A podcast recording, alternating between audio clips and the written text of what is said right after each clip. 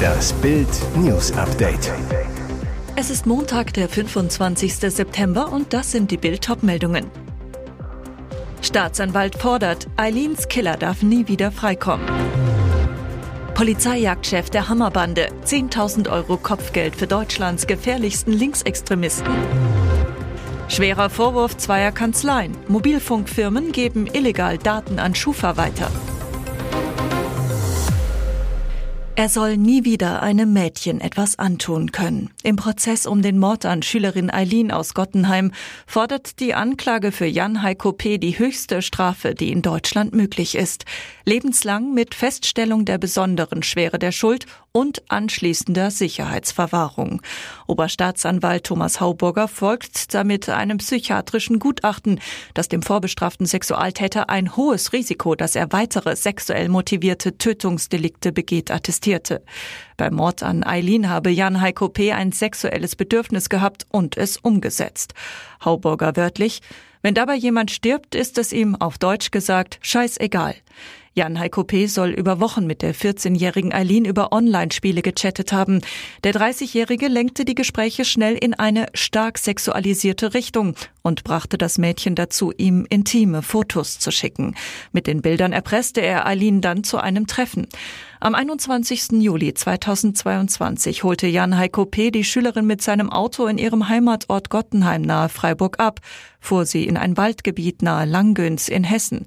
Dort soll er versucht haben, die Schülerin zu vergewaltigen und sie schließlich erwürgt haben.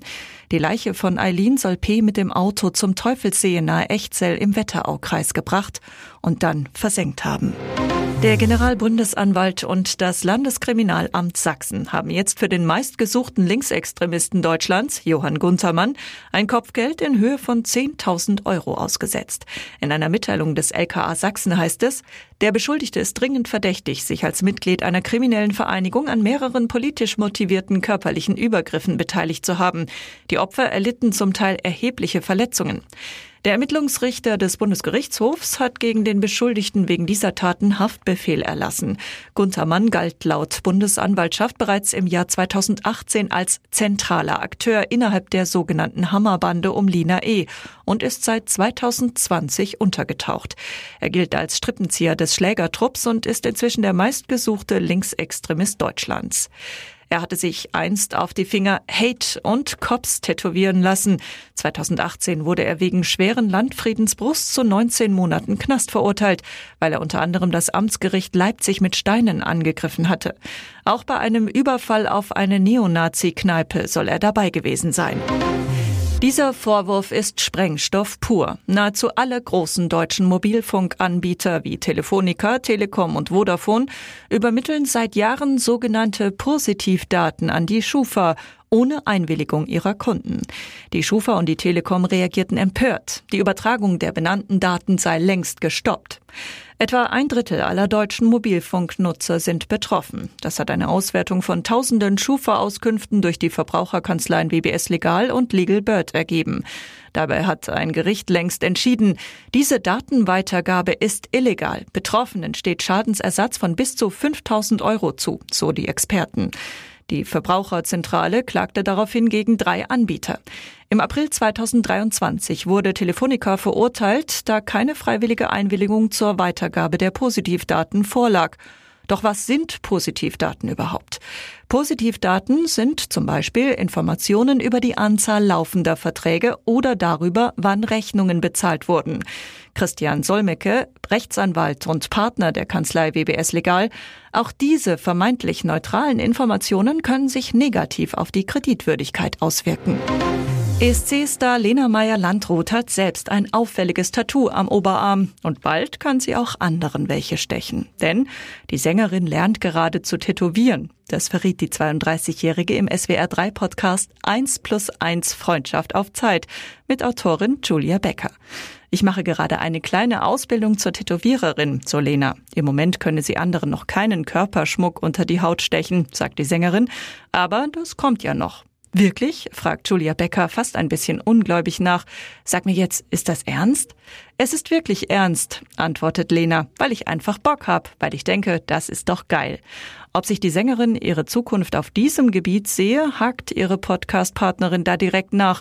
Doch Lenas Fans können aufatmen, denn sie wird ihre Gesangskarriere nicht zugunsten einer Tattoo-Karriere an den Nagel hängen.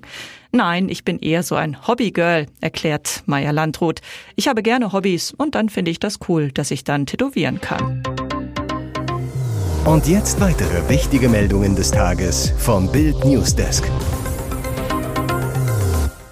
Erneut verstörende Szenen aus Sachsen. Auf einem Internetvideo, das auf X, vormals Twitter, verbreitet wird, sind drei Männer und eine Frau in Trachten zu sehen, die auf einem Oktoberfest mehrfach den Hitlergruß zeigen. Dazu grölen sie den Wehrmachtsmarsch Erika, der aus den Festzeltboxen dröhnt. Inzwischen ermitteln Polizei und Staatsschutz. Aufgenommen worden sein soll das Video am Sonntagabend beim 5. Oktoberfest in Zieschütz, einem 42 Einwohnerdorf bei Bautzen. Erika hämmert durch das volle Festzelt. Die meisten Gäste stehen, singen das vom führenden Kapellmeister beim Reichsmusikzug, dem NSDAP-Mitglied Herms Niel komponierte Lied laut mit. Anders als der Hitlergruß ist der Text des Liedes heute allerdings nicht verboten. In dem nur 16 Sekunden langen Clip reist eine blonde Frau zu den Zeilen Denn Herz sei voller Süßigkeit, zarter Duft entströmt dem Blütenkleid, siebenmal den rechten Arm nach oben. Der Mann ihr gegenüber schafft dies während der 16 Sekunden sogar 14 Mal. Das Video geht seit Sonntagabend bei X viral. Am Montagmorgen reagierte die Polizei, leitete es an die zuständige Polizeidirektion in Görlitz weiter. Deren Sprecher Marcel Malchow, 32, sagte zu Bild, wir ermitteln wegen des Anfangsverdachts der Verwendung von Kennzeichen verfassungswidriger Organisationen. Der Staatsschutz wird in die Ermittlungen einbezogen. Der Sommer startet noch einmal durch und möchte gar nicht mehr aufhören. Selbst den Meteorologen gehen so langsam die Superlative aus. Die Menschen in Deutschland können sich auch zum Start der neuen Woche auf heiteres und trockenes Sommerwetter freuen. Es ist eine historische Wärmewelle, die uns da erfasst und noch weiter erfassen wird Anders kann man es nicht mehr sagen, sagt Diplom-Meteorologe Dominik Jung von wetter.net zu Bild. Das ist ein Rekordsommerwetter für Ende September, Anfang Oktober. In dieser Ausdauer so spät im Jahr habe ich das noch nie erlebt. Der Sommer 2023 will überhaupt nicht mehr enden. Jeden Tag bis zu elf oder zwölf Sonnenstunden in dieser Woche und Höchstwerte um 25 Grad. Im Südwesten sind sogar bis zu 28 Grad möglich, am Oberrhein sogar mal knapp 30 Grad. Etwas kühler bleibt es an den Küsten, hier sind es meist nur Werte um 20 Grad. Wetterexperte Jung zu Bild, wer Urlaub hat, sollte ihn spontan nehmen und genießen. Mehr Sommer geht Ende September nicht. Und es hört einfach nicht auf. Auch über das kommende Wochenende hat sich die Wärme und die Trockenheit bis in den Oktober hinein in den Wettermodellen verlängert. Ihr hört das Bild News Update mit weiteren Meldungen des Tages.